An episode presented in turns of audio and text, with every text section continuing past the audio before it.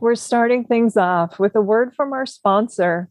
Since 1998, DVD Netflix has delivered more than 5 billion DVD and Blu ray rentals to movie lovers in every American zip code and to military bases around the world in their famous, iconic red envelopes. With an extensive library of titles from the early 1900s to today and shows from such premium networks as HBO and Showtime, DVD Netflix is a must for physical media lovers, featuring a variety of different plans starting at as little as $8.99 per month it's a great way to experience DVDs and Blu rays with special features and commentary tracks you won't find anywhere else. A member for over 20 years, so well before I ever began working with the service as an official blogger on acting or as a DVD Netflix Twitter film discussion host.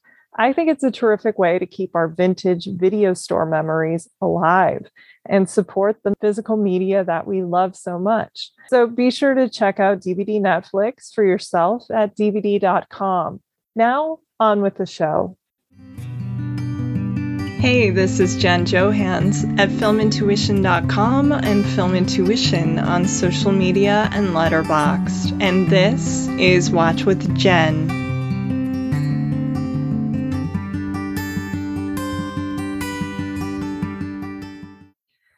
Today, I am so pleased to welcome back a very dear friend to the podcast, a senior film critic who writes the most soulful, insightful, and humanistic pieces at filmfreakcentral.net. Walter Chaw's bylines have also appeared in LA Weekly, the New York Times, New York Post, the Washington Post, Criterion, New York Magazine, and more. Additionally, he is the author of a book about the film Miracle Mile, and his in depth critical study of Walter Hill is scheduled to be published by Matt Zoller Seitz's MZS Press before the end of the year. Walter, thank you so much for coming back to join me today. I always have the best time talking movies with you and look forward to launching our spin off pod, Hitchcraft, about the films of Alfred Hitchcock in the future.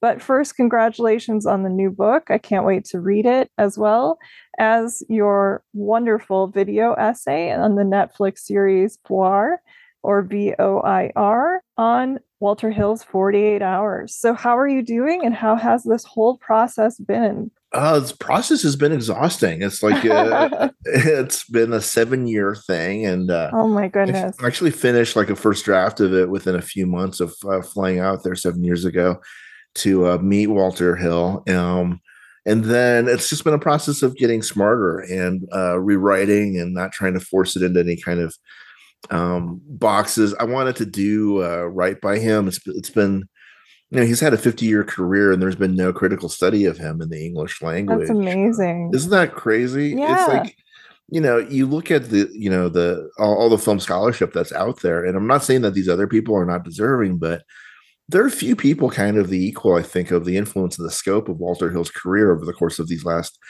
50 years. And for him not to even have had a, you know, yeah. single single book length uh, appreciation for his work, I think is uh, for me was, was was surprising. And every step along the way of these last seven years, I was like, somebody's gonna scoop me.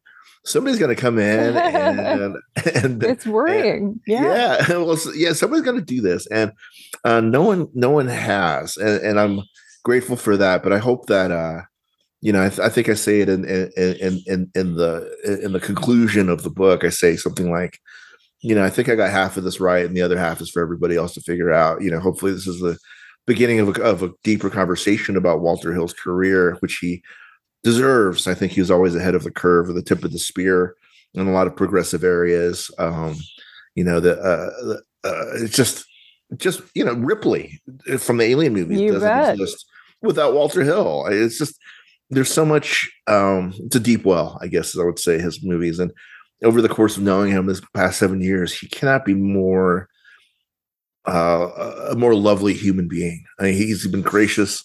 He is unfailingly humble. I've never seen a crack in that over the course of seven years. He's um, helpful and he's he's embarrassed about his talking about his work, but oh. you know, hopefully he's. uh I just wanted to do the right thing, you know, to do right by him and do right by his work uh, in, in, in his lifetime, and say, you know uh, somebody's paying attention you know and ho- hopefully you know everybody who has always been paying attention will join now the new people who had never considered the warriors to be a special film other than you know specially entertaining. But um it's special. So is streets of fire. The, the, these movies are special and they deserve to be talked about that way. So anyway thanks for letting me ramble on and on about no, it No, I'm dying to know. and knowing you as your friend and just a fan of your work because it's always incredible. You've got way more than half right, I'm sure. oh my gosh well uh you know i don't want to yeah you, you you always look- strike me speechless when you uh with your kindness but um you know, just fair warning to people out there. It's a 257,000 words. It's uh, about 550 pages. I was just going to ask. Yes. Yeah. Inclu- including an, an, an an introduction by James Ellroy, which he was kind enough to write. And then, you know, a short appreciation by Edgar Wright and a foreword by Larry Gross.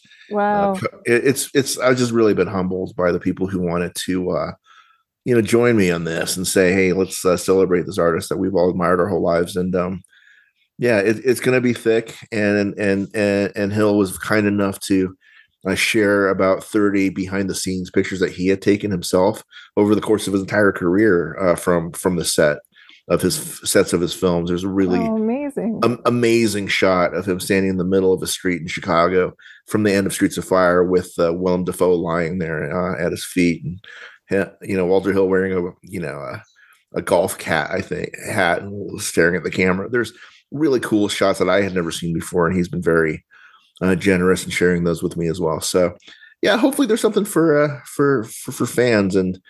You know, I, I certainly don't expect anybody to want to read all that stuff, but it's there if you want to eventually. Oh, that's so cool. Well, were there any great new discoveries that you made about Hill or his work along the way that really took you by surprise or anything you Yeah. want to like tell us about that we should think about while we're watching his movies ahead of your book release? Well, I was really, you know, I I, I have massive blind spots. You know, uh, eh, you We know, all do. spots. Yeah, I could fill a library, but I um I had never really read any of the work. Uh, you know, the the short stories of Borges. oh, I love Borges. I, you know, and I have always heard his name, and I've always been like, yeah, I gotta, gotta get around to that one day, and I never really had. But but Walter Hill um, talks about Borges so much, and uh, the influence on Borges in his career that I finally was like, all right, all right, and so I got you know the collected works, all the short stories, and I read them, and um, my God, you know, Mhm. a- amazing, and so I was I was thrilled to be able to fill that gap, but also uh, learn all the ways that it informed Hill's work.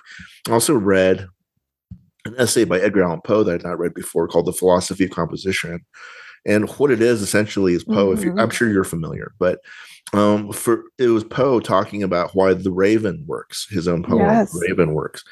And you know, the philosophy of composition is a work that's referenced by name in um, in two of his movies. Well, in one of his movies and one of his TV shows. Uh, Hill mentions it in perverse uh, uh, perversions of science, the, the HBO spin-off series from Tales from the Crypt that only lasted one season, uh, and for which he directed the the pilot. And he also mentions it in um, the the the assignment, the Sigourney Weaver film. Okay. And so I, I've it kind of compelled me to read it. It was like, okay, you keep mentioning Yeah. this, let me read it. And it indeed sort of clarifies a major theme of Hill's, which is I think this examination, this um, you know, I always have, have the image of a jeweler like looking over a multifaceted jewel or something, you know, this really close examination of all the ways that masculinity fails uh, society and, and I think that that's sort of a major through line of his work is all kinds of masculinity in tension with one another. And, you know, there's not really any kind of positive outcome for any of those approaches to, to, to, to, to being a good citizen, you know, being a man is a anti-citizen. So he, um, the philosophy of composition essentially says that it works because you keep asking something the same question, knowing that the something that you're asking can only give you the same answer over and over again. So the poet in the Raven is asks, Where's my wife? Is she ever coming back? And the Raven is only able to say nevermore because it's just a bird. But yeah. knowing that, knowing that it can only give you that response, the melancholy and the sadness of the poem is derived from the poet constantly asking different questions of the bird, knowing that the bird can only give, give the same response. So in a similar way, Hill keeps asking the same questions of masculinity, knowing that there's only one question that masculinity can return. Um, so it helped me understand a little bit about what was happening there and why he was pointing to it so pointedly. Increasingly in his later works, he becomes more clear about wanting to be understood. He leaves the breadcrumbs where we can find them now. Mm-hmm. I think mm-hmm. early on, you know, the breadcrumbs are there. He's very well read. He's bookshelves are full of Thomas Mann and, and the Greeks and, and you know he, he he's he's hyper well read and um but his movies you wouldn't call them literary or, or you know you, you wouldn't say oh that's this is a prestige merchant ivory production. And, you, know, you wouldn't say those things about his movies. You just say this is incredibly well directed. It goes really quick. It's just yeah. exciting and fun. Um, when you go back you, you, notice you know the warriors is based on anabasis this uh you know the the this old story from uh, xenophon and and and it's uh based you know it's told as a comic book and it's uh mm-hmm. it, it's super hyper literate but it's not pretentious and i think that's a great way to describe hill as well so you know great surprises for me is how much i love crossroads the first time I saw it, I kind of dismissed it as a Karate Kid knockoff. I was I was a kid myself. It came out the same yeah. year as Karate Kid 2. So I'm like, here's another one of these things with Ralph Macchio. No, no I, I really dismissed it for most of my life, but in re- re- revisiting it, I found a really thorny and difficult piece about losing your father, which he did uh, during the course of the shoot of that film. So you know, a lot of surprises. You know, I think my my my favorite film of his now is Extreme Prejudice. Um, okay. But but coming up, you know, as a fast dark horse now, since I've watched it so many times now, is a uh, Last Man Standing, the Bruce Willis film. Mm-hmm. Uh, you know, I, I, ha, have you seen that? Yes, I talked about it with Jed on the podcast. Oh my god! Okay, yeah, awesome. Yeah, you know, it's just. I don't know. I, I, I don't know how you feel about it, but for me, it's just like this Edward Hopper painting come to life. It is glorious and um, grim uh, it's it's it's it's a comic book movie in the best sense of it. It is me. a comic book movie, like yeah. a two fisted, uh, hard boiled tales kind of comic book, you know, from the forties. Um, mm-hmm. it, it's just I, I think it's gorgeous, and, and I think there's some a real poetry to, it, especially when the Texas Ranger Pickett comes mm-hmm. in and and sort of lays it on the line. And says, you know, I'm going to be back with 20 Rangers, and uh, if there are two gangs here, you know, I will accept one gang, which is fine. But if there are two gangs still here when I come back, there will be no gangs here. And it's like, oh, there's something so brutal and, and precise about that dime novel um, dialogue that I really mm-hmm. adore. So, yeah, uh, you know, I, I guess, uh, you know, I'm I'm I'm I'm, I'm going to make you wary of asking any more questions about it because I just keep rambling about it. But um, yeah, I learned a lot. I learned a lot about me. I, I, learned a lot about, you know, I got to fill a lot of gaps in doing this project. It was really rewarding, you know, at a time when, you know, after a while you feel like, you know, I'm done being surprised. I'm done being rewarded. I'm a grizzled person of the world. I've seen all I'm going to see. And then, um, you go back and you find new things in the same things that you've seen already. And that's, that was super rewarding. Very cool. Yeah, I can't wait. We have to do a Walter Hill episode in the future. Hopefully, yes. when the book comes out, I'd like to get it in my hands so I can be a little bit more prepared for you. Oh. But yes, absolutely. Well, we should probably get into today's discussion before I monopolize your entire day. Nope. So you're fine. We are here to celebrate, analyze, and chat about Scream, which was launched in 1996 by Wes Craven's groundbreaking meta horror movie which, thanks to a hilarious, sharp script from Kevin Williamson, which poked fun at genre tropes and commented on cliches while scaring the hell out of you, helped kickstart the next great horror franchise. With the release of the newest and fifth installment, also called Scream, in 2022, that's a little confusing. The series lives on and is now primed to entertain the next generation. While normally I would say let's go through the films one by one, in this case, because there are so many recurring characters and payoffs, and the films are kind of in conversation with one another as sequels. It's probably best if we just dive in. However, if listeners want to hear about just the first movie, you can find it discussed last year around this time with our good friend Kate Gabrielle in the first Adventures in Physical Media episode of 2021, which covered the film's 4K release.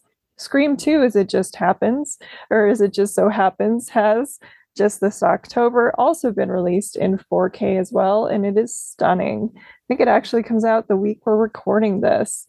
And it goes without saying today that there will be plenty of spoilers ahead of you. So proceed with caution if you haven't seen it. But if you haven't seen these movies, I don't know why you're listening in the first place. But Walter, let's go for it. What makes these movies so timeless and so special? You know, I, I, think what makes them so timeless um, is maybe the same things that make slasher movies uh, timeless and makes any kind of horror. I think. Yeah. I think every great story is a horror story. Uh, you know, the Bible is the Old Testament is one yeah. uh, abomination after another. It's one terrible, horrible atrocity that's unforgivable mm-hmm. after another. You know, you're going to paint blood on your door so God doesn't kill your kid. Uh, that, that, is, that, that, that, that, is a slasher movie trope. I mean, this stuff is really, you know, in all the anniversary horrors, all of this stuff, you know, the fairy tales and the original conception. I, I think there's there's a real timelessness to horror uh, in general, and that's been kind of the root of a lot of the curiosity that I've had later in my life about horror. Why, why is it so appealing yeah. um, to us? But you know, I want to ask you though. I mean, when did you? When you first watched Scream, did you see it without knowing anything about it? Did you see it in the theater? You know, it's fascinating. It was actually released when I had had my um, I had a spine surgery or one of five. And mm-hmm. while I was in the hospital, I remember like a friend calling me and telling me, Oh my God, I saw the best movie. And then she proceeded to tell me the entire plot like front, you know, and she yeah, and it's really funny though. And it's really funny though. And she kept trying to describe it and I kept hearing more and more about it. But luckily I was so kind of whacked out of it that I only remembered little things like, okay, there's something with a garage door or something with this. And so, you know, I went with my brother eventually. He had seen it a bunch of times by this point. And when we were in the theater seeing it, um, it was crazy because there was this guy who was getting so scared. He was this middle aged man sitting a few rows ahead of us, and he just kept like it was becoming a like a chorus, like almost notes on a piano getting louder and louder. Started with "Oh shit." oh shit and it just kept getting louder and louder and then like don't go in there oh shit and he just was like freaking out and it made it kind of funnier um, so yeah, I remember loving it right away. There's something cathartic, I think, about mm. going in and watching a young woman outsmart people. Also, um, you know, going through a roller coaster of emotions. It's very, it's a nice, safe way to do it in a movie theater because in real life we don't necessarily have that same experience. So yeah, also I should say a shout out to my brother who took me to Scream. His daughter is named Tatum after Tatum, the character played by Rose McGowan. Oh, yeah. no kidding. Yes. no kidding. I would have guessed Tatum O'Neal, but that, that's. I know. No. um, you know, it, it's interesting you talk about the catharsis of seeing a young woman. You know, and the the, the whole final girl trope is an interesting yeah. one in slasher movies too. I'm sure you're familiar with Carol Clover's book. Men, women, and chainsaws. And chainsaws. Yes. You know, and, the, and that's the first time that I had ever heard of that. You know, and it changed the way that I kind of conceived of horror films completely reading that book, you know, as a younger guy. And, you know, one of the things that she talks about is how, you know, this genre is like the only genre of film in which it, it's it's sort of designed for young men to watch it. It's like the ideal yes. audience or the target audience, right? Is like 18 to 24 year old men, bros. Mm-hmm. And but by the end of it, this the, the this audience of men, of young men, are identifying with a young woman, usually a virginal young woman. Yeah. Know, archetypes. And so what what a magical thing to happen to have the suture between you know oftentimes inexperienced young men uh, yes uh, you know who who fulfill all of the you know bad stereotypes about you know the the the the bad tropes of slasher films if you will this idea of exploitation the nudity the stuff about you know uh, the violence against women but isn't mm-hmm. it interesting mm-hmm. by the end of them that the young men are rooting for and identifying with the young woman. Um, and, and you know that, that that's another element of the slasher generally that I think is so interesting. But and you know, for for me, I I I I saw Scream um right before you know I saw it in the theater. You know, a few months before I met my wife. Uh, the, the woman who's going to be my wife. And then after I met her, the Scream was still playing. It was in the dollar theaters by then. So mm-hmm. she and mm-hmm. I went to see it. I was like, this is really great. We should go watch it. It's fun. We watched it. And during the opening sequence of it, where Drew Barrymore's character is getting stopped, yeah. which is still, I think, one of the most brilliantly done. Mo- oh my gosh, it's perfect. It's so yeah, it, it, it it never gets old. Mm-mm. It never feels familiar. It's always the same no. level of scary. Am I? Yeah. Am I? Is it just me, or is no? Just... Every time I watch, you're like rooting for her. You're like, she can do this. It's, it's so this time she's to be okay. Yeah, and um, when the parents come home, I mean, it's, oh, it's you go through this whole God. array of feelings. Yeah. yeah. Well, and it's so cruel because the parents are home and she's not in the house anymore. She's being dragged out to the lawn to get hung up oh in the tree. God. Yeah. But they can hear her because she's on the she's on the uh, cordless phone. Yeah, and they can hear her, but they don't know where she is. Yeah, and that's so cruel. It's so mm-hmm. cruel, and it's like during that sequence that my wife, my my future wife at that point, Carolyn, uh, leaned over and said, "I'm not sure I can do the rest of this." Because you know, it's so intense. yes, it is. So, and, and, you know, her big thing I would learn later is that there are open windows at night. Okay. not like yeah. like un, uncurtained windows at night. That's her big phobia. I hate uncurtained windows. So I'm okay. wife. Okay. Yes, I know. Yes. Okay, so so so two out of two smart women agree. Don't leave curtains, no, uh, curtains open. are your friend. And she actually gave that phobia to my daughter full bore, so that my daughter, who's not generally that scared of movies and everything, had to tap uh-huh. out of Halloween after the first like ten minutes or so. Oh wow! Because there's so many, like you know, because there's yeah. a sequence in the in Haddonfield where the all, yes. all the young women are in front of windows lighted windows and it's dark outside. She's like, why aren't they closing their windows? I can't, I can't. You know, yeah. she tapped out, which is really funny. Anyway, um, so she was like, I'm not sure I could do this. I'm like, uh, I don't think the rest of it, I don't remember the rest of it being quite like this. Let's hold on for a second. And so then we watched the rest of it and it was fine. It was great. You know, we loved it. yeah. it. But the opening sequence is so genuinely horrific. And I think that's another thing that to, to recommend Scream for me is that it's not only a satire, which it seems like every other horror movie now is a satire. It is, yeah it's not only a satire; it's a wonderful example of the thing that is satirizing. And I think that's essential. You know, I, I think mm-hmm. that you know, for you not to be a total asshole about it, you've got to have a movie that's actually um, doing the things out of love. It's it's it's loving the genre. Oh yeah. And, you know, yeah. you don't you don't get to poke fun at something unless you love it. And I think one of the reasons that I dislike Ari Aster and his movies is because I think They're he's a smug. dick yeah, they're smug. He's a jerk. He treats his characters like crap. He doesn't, mm-hmm. you know. I, I, think, and he treats his audiences like crap too. And I, I don't like, I, I, don't like directors who get up there and they, they say, well, I don't really think of it as horror. I think it's like you just as soon as you begin to do crap like that, I'm just like you're you're, you're an idiot, and you you know Stanley Kubrick make horror movies. Get over yourself. There, there's yeah, you know arguably Kurosawa. Mary Shelley wrote a book. Mary, like, yeah, yeah, these are not like slouches. Okay, Classic. so yeah. Anyway, I just uh yeah, I, I, think Scream really loves the genre first. You know, obviously Wes Craven, mm-hmm. Kevin Williamson, you know, they really love it first. And then because they love it, they understand it in a special way. You know, I also don't like, I think I'm more of a minority in this one, uh, Cabin in the Woods because I also think that I, I, don't think Cabin in the Woods actually understands the genre that it's making fun of. Mm. You know, mm. so it's like these are the tropes of Cabin in the Woods. It's actually not. You know, I don't mm. remember any Cabin in the Woods movies having the elements that they say that it has. Do you know what I mean? I'm like, you, you yeah. are actually just sort of making fun of people who like. You know, I I I I I sort of equated it with like, you know, this is a movie about nerd culture made by jocks. And yeah, that's I think true. that's not I'm not into it. You know, I am yeah. into Scream because it's like this is a movie about nerds made by nerds, and it's um so faithful to to the, the slasher genre first. Yes, and then it deconstructs it. But even in the course of deconstructing it, what I love about it is that it doesn't help them to have that knowledge. No, no, it doesn't at all. Yeah, they're aware of these things happening. Like, you know, one of the most famous things that happens in the movie is the character of Randy, of course, watching uh, TV and, um, you know, like, look behind you. And, and it doesn't help him at all. Yeah. Right. He's saying that as something's coming up behind him. Yes you know and and you know of course randy meets a terrible end in the second one it's sort of yes. oh my know. gosh that's such uh, a horrible that's the saddest part of the whole movie yes. you know I actually think.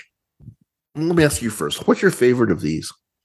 The first one by far. Yeah. See, for for me, it's the second one. I Um, read that. I should say for everyone listening, be sure I will link to in the post that it, when it goes on Patreon. Walter has written just the staggeringly great appreciation of the entire franchise in the review of the newest film as we're recording this, the fifth movie, Scream 2022 version. And he talks about uh, what they're doing in the second film, and it's just stunning. I'll let you take well, it away. Well, I, you know, it's not. uh, yeah, I, I, I, I think it's the movie that's that's like to me stunning. I think it's this dark, nihilistic piece that elevates the slasher genre into Greek tragedy. You know, this idea of cycles and the inability Mhm. to escape those cycles, which Oh my God, yeah, you're right. I mean, look at Halloween into its 12th movie or whichever now. You know, it's like every Halloween you can't escape these cycles, just like you can't escape birth and death and yeah. you know, you know, taxes and death. You know what? You can't escape the the, the cyclical inevitability of your own life and your own Mhm. Tragedies. And I think Scream 2 really kind of elucidates that in a really eloquent way. There's this whole sequence, you know, Sidney, the Neve Campbell main character of the first five films, is in college now. And she uh, is in a drama class, I think, or she's in a play. Yeah. And um, you know, she's on stage with all of these, you know, it's like a Greek play, and they're Yeah. everybody's wearing these masks, these old masks, um, and robes and stuff. And I'm like, okay, so the scream guy, you know, wearing the mask and the, and the robe Mhm. is the inheritor of a centuries old tradition Yep. of obscuring, you know, telling the truth by obscuring identity, of being, you know, portents from the gods or whatever. And there's a a drama teacher played by David Warner in the second one who says to Sidney essentially that she is Cassandra. She's reenacting this role of a woman who is Mhm. cursed to know everything but also cursed to be disbelieved and not listened to and and from there you also get this idea that women are not listened to Oh, um, not at all. you know Yeah. especially about trauma especially Mhm. about I mean how many horrible stories do we have to hear every year about a woman saying you know this guy's going to kill me I need some protection and then no one gives her protection and she gets killed Mhm. you know that that that's it reenacts this really kind of deep primal for women and also a little bit for men who are you know would say it happens to us when we're children. When Yeah. we're children people don't listen people don't listen to mm-hmm. children of any sex. They don't listen to women of any age. They don't listen to children of any sex. And so it it touches on this really primal thing for everyone but for women in particular with with, with sidney of how you are a cassandra. You are doomed to say that guy gives me the creeps and everyone else saying oh no he's cool. He's all right yeah. I like You know? that about this. Um, first of all, Scream 2 was shot on the college campus that I went to briefly for like a, a term. It was shot on um, Agnes Scott College in uh, Georgia, the Atlanta area. Just gorgeous uh, college campus, lots of green trees, very gothic. They have a beautiful library and uh, Robert Frost's poetry is in the library. I mean, it's a really cool campus. So I love uh, when I watch Scream 2 going, oh, yeah, I was at that building, or oh, that's where the dorm is, or whatever. So it's really kind of fun to see that. But I like what you were saying about women not being believed and how that plays out. One of the things I like about this series so much is that it is kind of commenting on these ideas, but not going, not taking themselves so seriously about it. Like it is touching on the fact that you know some of the motives that these people have about in the new one jokingly like being against people who say elevated horror or what the franchise does or does it cause violence if you watch scary movies or you know um, being forced as sidney kind of feels like she is or she's talked into using her own trauma in order to help her performance as an actress. Like things that we kind of go through some of these ideas that get um, circulated through entertainment are running throughout this entire franchise. And of course for women as you mentioned and for men usually as children you know these are issues that we face. You brought up like being disbelieved and it made me think my first experience when i was a girl with the law enforcement for example on my own behalf was when i was um, on the way home, I was walking home from school uh, from the bus stop, and these two young men in their 20s tried to get me into their truck and they just kind of would follow me and were shouting at me and so i finally booked it i ran home. My dad called the police of course when they came out they took one look at me and I'm a little bit taller. So they didn't really think, you know, I was 11, even though, so they assumed I was older. And they said, oh, your daughter probably knew those guys or they were joking around or, you know, maybe she was flirting with them, you know, how girls are or that kind of thing. And that was like my first experience. And they made my dad, for example, feel really dumb for calling the police in the first place. And, you know, it was just such a, thing to learn right away like whoa people might not believe you. I was lucky enough in a situation where i was babysitting at the time shortly after that for a police officer who definitely disagreed. He had heard over the um, the radio that we had put in a call and he asked me what happened and i told him the whole story. And when he got to his house um, he immediately went in the other room. He excused himself politely. We could hear him yelling on the phone as he called the police department to like ream out like i don't care that she's my babysitter. If a young girl calls she's 11 years old. Why would she know 23 year old men? You know like you know that kind of thing. And it made me it was a good thing to learn like some men might not believe you others will. But you know the first instance eh, of not being believed was very scary. And so when you watch horror movies when these girls are calling the police are being like yeah i got scary phone calls or oh, my boyfriend might be creepy. People are trying to talk them out of it. She's kind of getting gaslit a lot in the first movie. So, again, with the catharsis, I think. Yeah, well, it happens in the second movie as well, where Sidney yeah. suspects her boyfriend. Eh, you know, ultimately the end of it because of the trauma that she's been through. I, I mean, she's know. already because it's her boyfriend in the first one. You know, and and it's like yeah you know and you begin to realize i think in the second one more more more more reason i adore the second film is that and i love both of them. I think it's like you know one and one a essentially for yeah me, the, the exactly. um that that that she is um branded kind of by her mother's infidelities. It's like a scarlet letter that she's been sort she's of given, given. and because that subtext you know that subplot carries through number three you know it, it's touched upon a number thing. four yeah yeah it's it's a major thing sidney's mother's infidelities mm-hmm. um, it's like the, the the the the daughter can't escape the sins of the mother um, yeah, especially if the, sins, the sins of the father. Yep. Yeah, exactly. And especially when the sins are infidelity. It's not really mm-hmm. a sin mm-hmm. when a man does it because men no. are men are disgusting and that's like a trophy. but for women to do it, that that that scars them. They're almost like a witch, you know, and that they, they pass down the sort of you know the challenge to the patriarchy that she represents.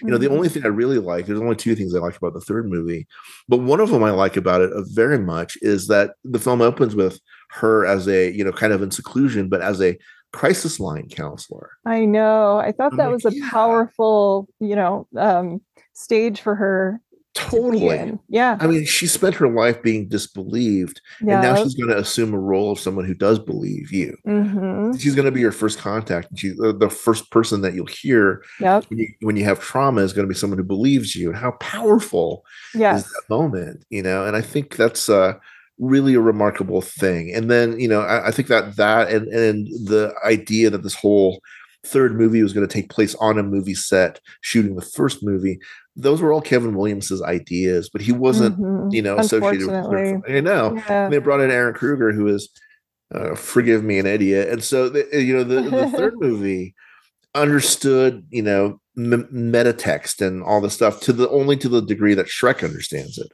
Yeah, it was like it's not funny. parody. Yeah, I'm just mm-hmm. going to show you stuff yep. that you might recognize. It's the dumbest trivial pursuit for yeah. the dumbest people. It's like, oh, look, it's Spider Man, you know. And yes. with, with Scream Three, there's like this really dispiriting cameo from Jay and Silent Bob. There's this really no reason, no, it's just yeah, Miramax. Yeah, there's a really embarrassing cameo too by Carrie Fisher. You know, it's I just know. really, really smug and tone deaf and and not scary. This is a movie finally in the Scream series that is as hollow um, in its meta text as a lot of the newer movies that are coming out. Yes. I don't, want to blow, blow up, you know, for just casually, but th- th- there are a lot of movies that are trying so hard to be smart, to be self-aware, to be these things, and all they end up doing is uh, being embarrassing. It's very seldom that movies are, are smarter than their audiences you know and you know i think scream is like it doesn't purport to be smarter than its audience what it will do is give you a really kind of grueling horror experience plus extra stuff if you want to think about it, but you don't have to. You know, and a lot of yeah. these movies now are like they're not scary, they're not yeah. well done. Yeah, yeah. you can't enjoy it, and they have a message for you, and yes.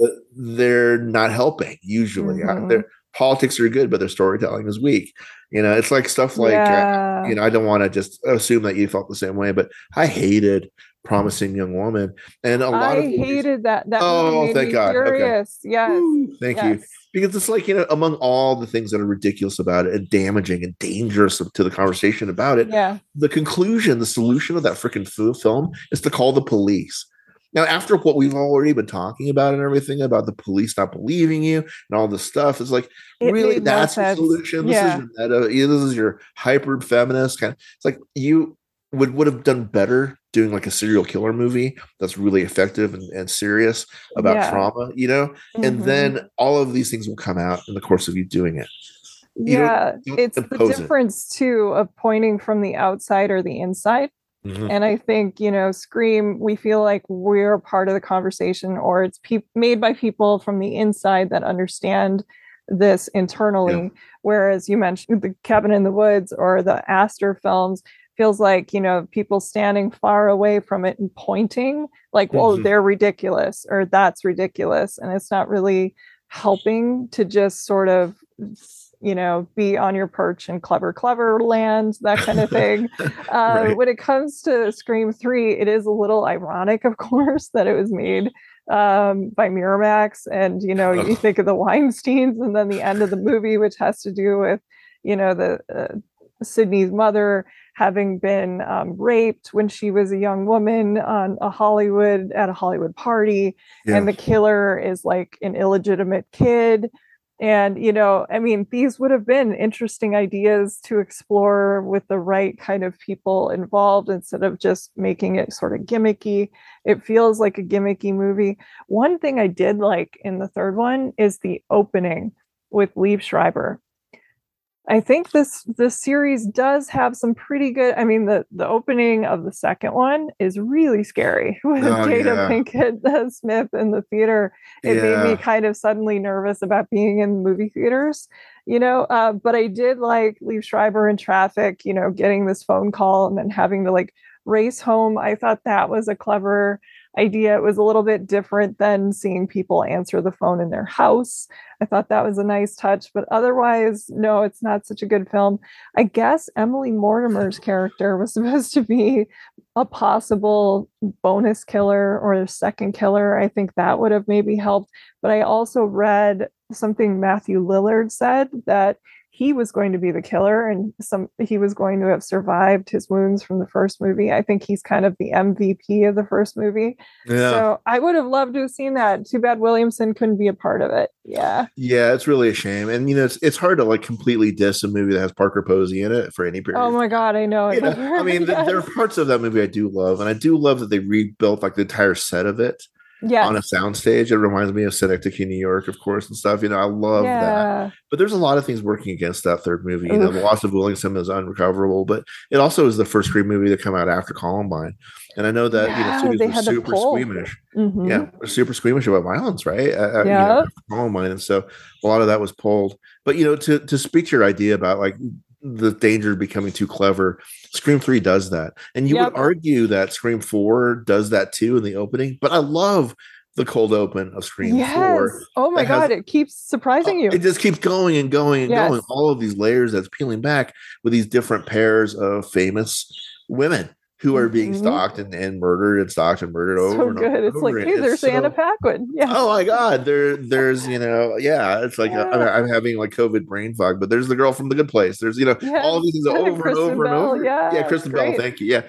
Over and over and over again, you have like all of these uh, recognizable faces to the, to the point where by the second or third time the rug is pulled out, you're like, we're always murdering beautiful young women, Yep. Aren't we? You know, like you- you're having Yes. fun, it's exciting, and then all of a sudden there's a chin scratching sort of moment. And I think Scream at its best does that. That you're really Mhm. being pulled along and you're just really fun and really exciting. And then you're like, wait a minute, we're talking about uh, this young woman who's forced to kill her brother. Uh, Yes. She kills her cousin. She is living down the murder of her mother. She Yep. has been betrayed by her lovers. She is, you know, there- there's like Mhm. this real like how much punishment and i think one of the films asks that question the the the 2022 scream i think is like are we all in the sort of sim- hyper simulation that's designed to punish women Yeah. is, that, is that what's going on here and and you know i i think i referred to scream somewhere as uh you know the the most important meta text for our culture in the last 25 years and yes i've seen the matrix you know like like th- this is Yeah, I agree. This is my Matrix. I mean, I enjoy the Matrix, but yeah, it's fine you know yeah, it's fine. but you know it's this is it right i mean this is the Mhm. one that has insight into how dangerous and um and and not in a like a splashy way just in a really boring quotidian way how dangerous the world is for women Mhm. you know and, and you look at a character like gale weathers the courteney cox character who Oh, I love her yeah, character. amazing. And Dewey, yes. Dewey. I mean, I, I think Courteney Cox and David Arquette. I don't know that they're ever been better than anything else in these movies. No, these this is my favorite thing they Oh do. my God. Yep. you know, I, I actually had real tears in the 2022 one, yes. Right when they're Yeah. having, you know, The um, reunion. Or the then when she said you killed my best friend. Oh God. Yeah. Yes. yes, and you know, because Mhm. there's so much again in the sort of Meta. meta uh, uh, attached to it. You know that you know the relationship has not happened and has not turned out the way it is. I mean, Dewey is spending his life living in a trailer, saying stuff like, you know, the only time that I f- don't feel like you know swallowing a shotgun is in the mornings because then I can watch you and pretend like we're still we're having breakfast together. We're still together. You know, I'm like. Okay, so that's a little bit uncomfortably close to the bone. You know, it's like that Yeah, scene in the yeah. Misfits where Montgomery Clift is on the payphone and is saying, "No, mom, you know, you you can re- totally recognize me now. I'm completely healed." I'm like, this is a little bit too close to the bone right now Yes. to, to what's real. And that's when Scream is the most brilliant, I think, is when it's so close to the bone. You, you're having a good time. You- ha- you're having fun, and then you realize that it's actually commenting upon that time that you were Mhm. disbelieved, or that time that you were gaslit by that bo- that that shitty boyfriend, or that Yeah. time. You know, like all of a sudden it becomes a personal thing, and that's the heart of it. It isn't just like Beavis and Butthead, which is actually well, that's a bad example because I love Beavis and Butthead, but it isn't just like a postmodernist exercise where oh, there's that, oh, there's that, oh, there's that. You're not just kind of it's not a puzzle box like an MCU film where you're just like checking off references. This is a this is a series that's engaged in identifying you in the piece, saying, Here you are. Remember that time you were so scared when you're home by yourself and you got a telephone call. Remember that Yeah. time you were so scared in a public restroom and someone was talking in the next stall. Remember that time when you were the only minority or the only woman in a room full of men, or a room full of white people, you know, like at the beginning of Scream 2 with Jada Pinkett, who was like, Look at you're looking at we're watching this movie where this only representation of me that I've seen all year is about to get murdered. That's not right. And then she Yeah. gets murdered in front of the entire audience of white people who were there to watch that movie Yes. and watch her suffer and die. That's Mhm. what they're just there for. That's what we're here for. This is Yeah. Right? I know it, it's very shocking. Like her last few moments on film, uh, the scream that comes out of her mouth is just, oh, it's just heart wrenching. Yeah. it, it, it's remarkable that um that that we can get so much out of these movies without reading into them i mean they're all packed into the text right we're just reading it out of it you know and Mhm. i think one of the reasons I, I i kind of like hate the third one so so much is you you, you mentioned the rape and you mentioned the illegitimate child and the madness and all that stuff it's like these are Mhm. all issues that are bigger than you're allowed to handle given how you I know. you know what I mean? Don't, Yep. don't, don't, don't even go there. Have you had conversations? We all have, right? With people who are like, let me just stop you right there before you start to talk, yes. about yeah. You know, racism. Or they start a conversation with, I'm not racist, but, or my Yeah. favorite lately just- is, is I have daughters, but like, I'm not, like, I'm not sexist. I have daughters, but like, yeah, yeah. maybe Or, just you know, stop talking now. Yeah. It's like, yeah, but that's Yeah. it. But Yep. that's it. Yep, that- that's the entire statement. You can be Yeah. quiet. I'm glad Yeah. you have daughters. It has nothing to do with the Like, rest of why your plot. does you yeah. having had daughters the only reason you have empathy for other women? I Yeah, wonder. yeah. You know, it's like why why is the Bible the only reason you don't kill somebody? There's, there's a real problem with your morality if you're Yeah, basing it on this. But you know, Scream is you know sort of in line with that. It's also a deeply empathetic piece on, on a whole, where you're like you know you're dealing with trauma, the root of trauma with a Mhm. mother that's abandoned them and everything, and you're dealing with how this trauma has impacted the child through the entire course of her life you Mhm. know, I don't, you know, Sidney's not happily anything. She keeps getting pulled back into these cycles, and that's trauma, isn't it? it That's- really you, is. You never outgrow it. You learn different ways to live with it.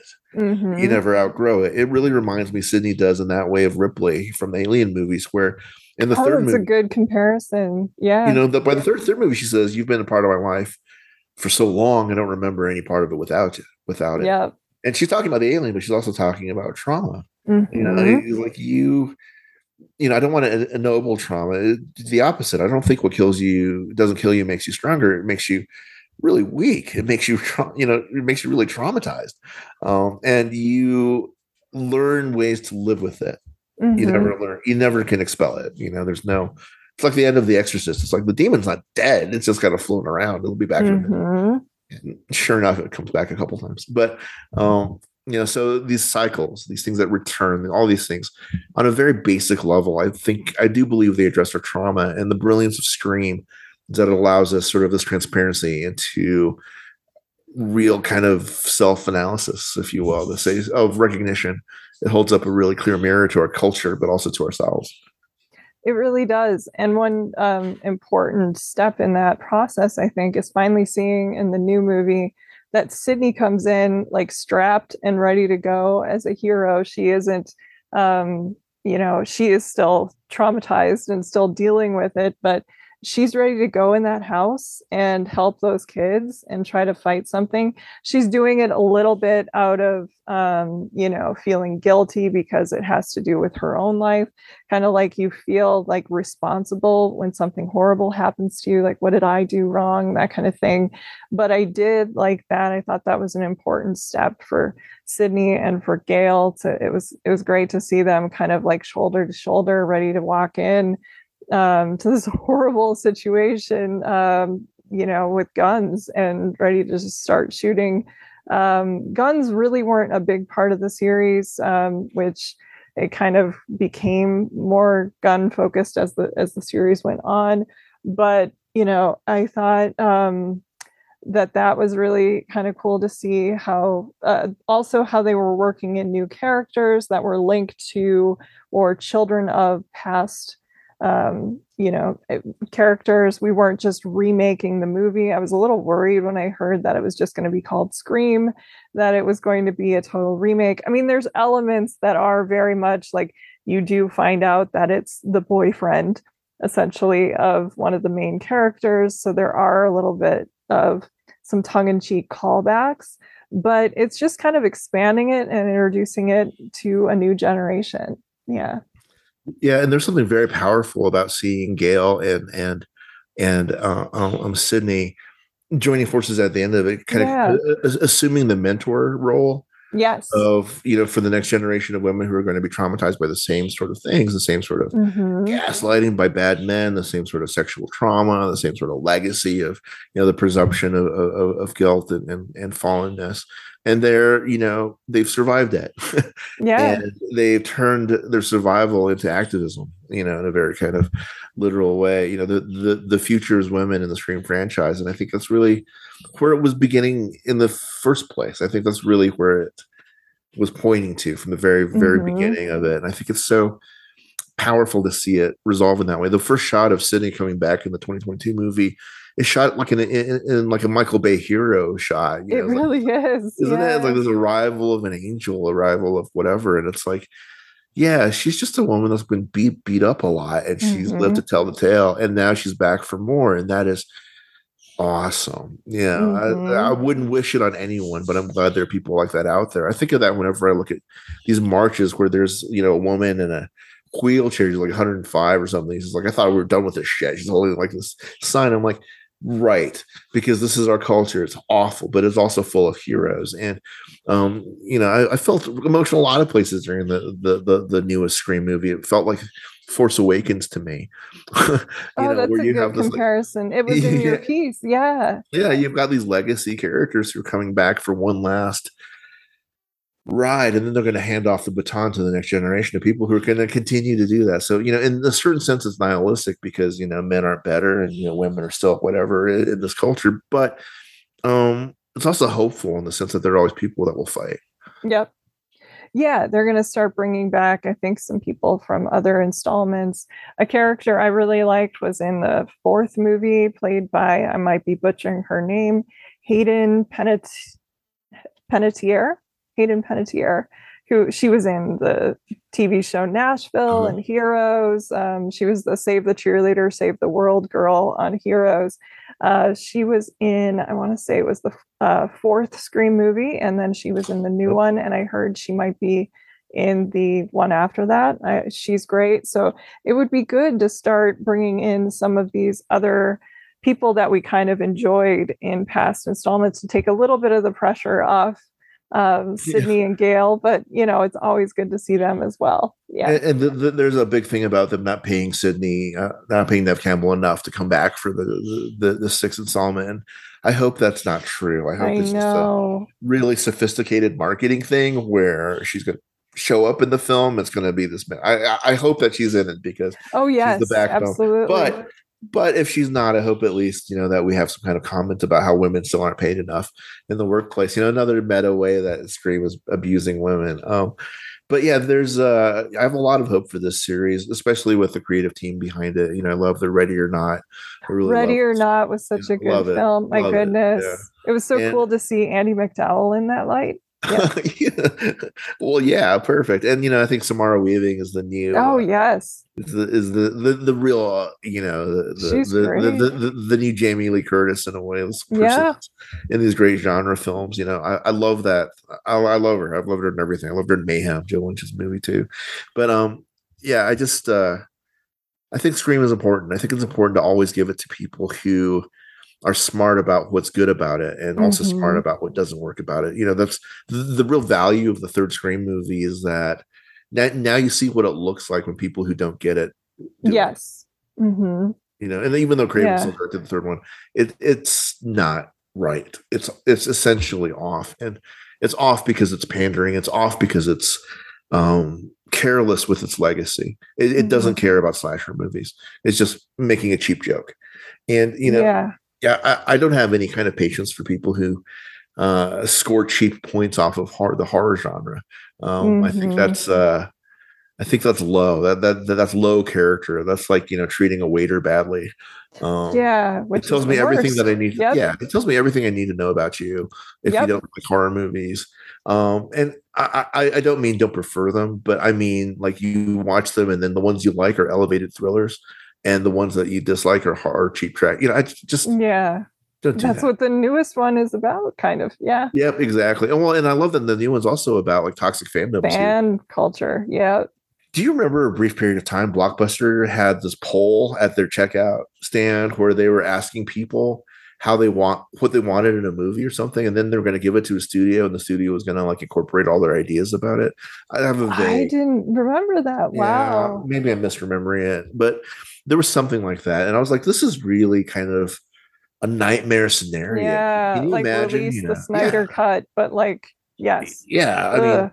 mean, they happen to be right about the Snyder cut, but but yeah, yeah, you, uh, know, more like you know the response to Last Jedi or whatever, where that they responded to with Rise of Skywalker and stuff. Where yeah, like, or death threats against people that right, yeah, yep. And why are you ennobling that? Why are you mm-hmm. giving? Are you giving the keys of the kingdom to the people with the least amount of imagination? Yes. You know, I mean, who was thinking? Who was just want the easy things handed exactly. to them? Yeah. Who's sitting around in 1977 saying, "Boy, I wish I wish somebody would make a movie like Star Wars." Like nobody. I mean, it's like Mm-mm. nobody knows what they want until somebody makes it for them. You yeah. know. And if you ask people what they want, they're just going to tell you what they have already had. Um, mm-hmm. So, I mean, I think that's the danger that Scream could fall into. Is like they keep going back and they do the same things over and over again. They've avoided it, I think, in four out of the five movies. I'm really excited yeah. to see how they continue to do that in the next one. Wonderful. Well, are there any other franchises or horror films that you think people who enjoy the Scream series should be sure to seek out stuff off the beaten path or other franchises that you think really um, have also kind of stood the test of time? Oh, that's a really interesting and broad, hard to answer question. Um, I, I love. Yeah, I wanted you to be able to take any part of that Yeah. you liked. Yeah. Yeah, well, I love horror movies and I love horror movie franchises. I think Children of the Corn. I don't. I don't think it's best. Um, I don't think its best movie installment was until the third one. It's called Okay. uh, uh, Ur- Urban Harvest. They go to the city. the children. but the special effects are done by a guy named Screaming Mad George, and they're unbelievably good. And then I think the fourth Children of the Corn is sort of a film noir. I, in a similar way, Hellraiser gets very interesting after it becomes part of like this plot to you know by by the company to retain the rights to it by making a Hellraiser movie every year and a half. You know, essentially is what they did. Um, uh, Scott Derrickson did a Hellraiser called Bloodline that's really interesting in a spiritual way. There's also a films noir, um, uh, uh, uh, Hellraiser installment.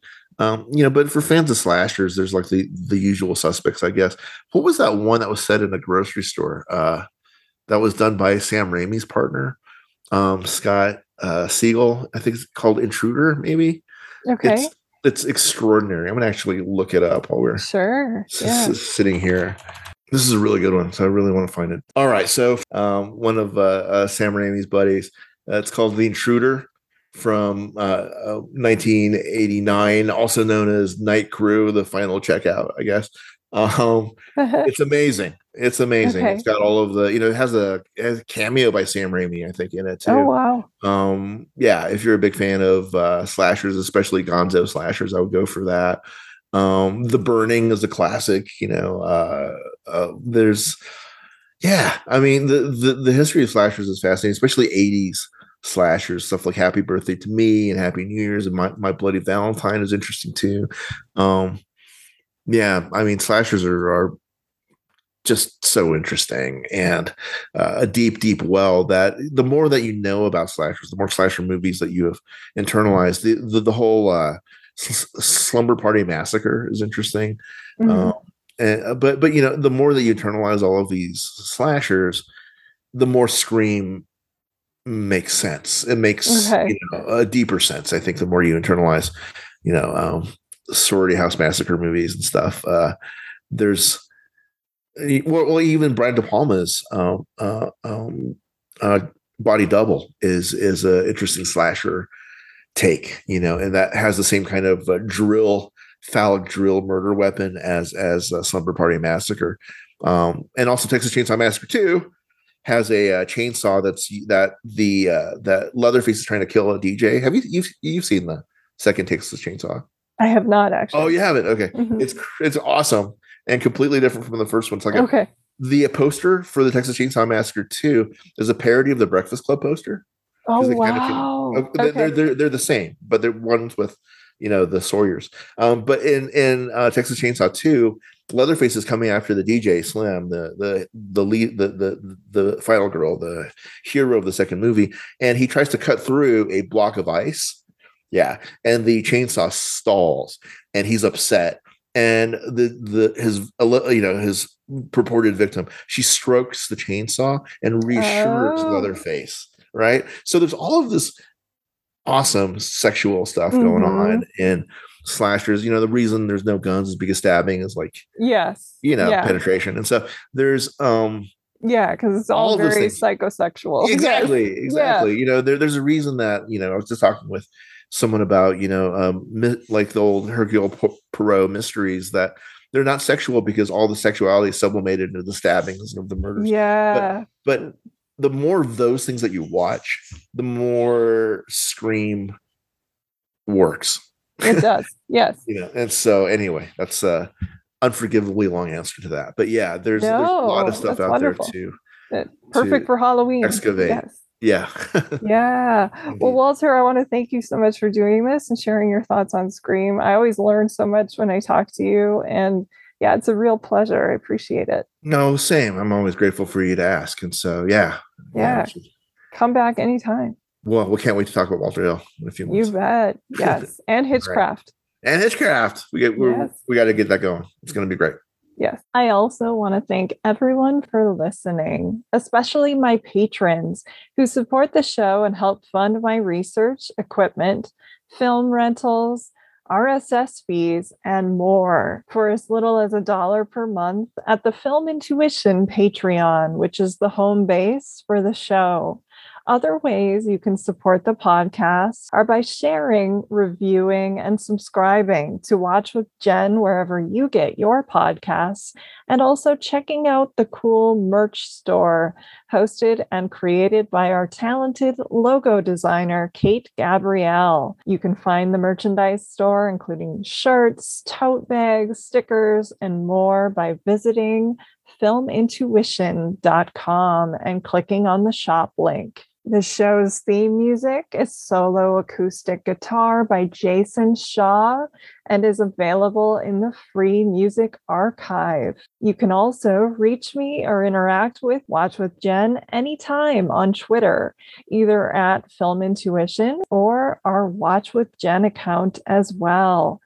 Well, until next time, please take care and happy movie watching.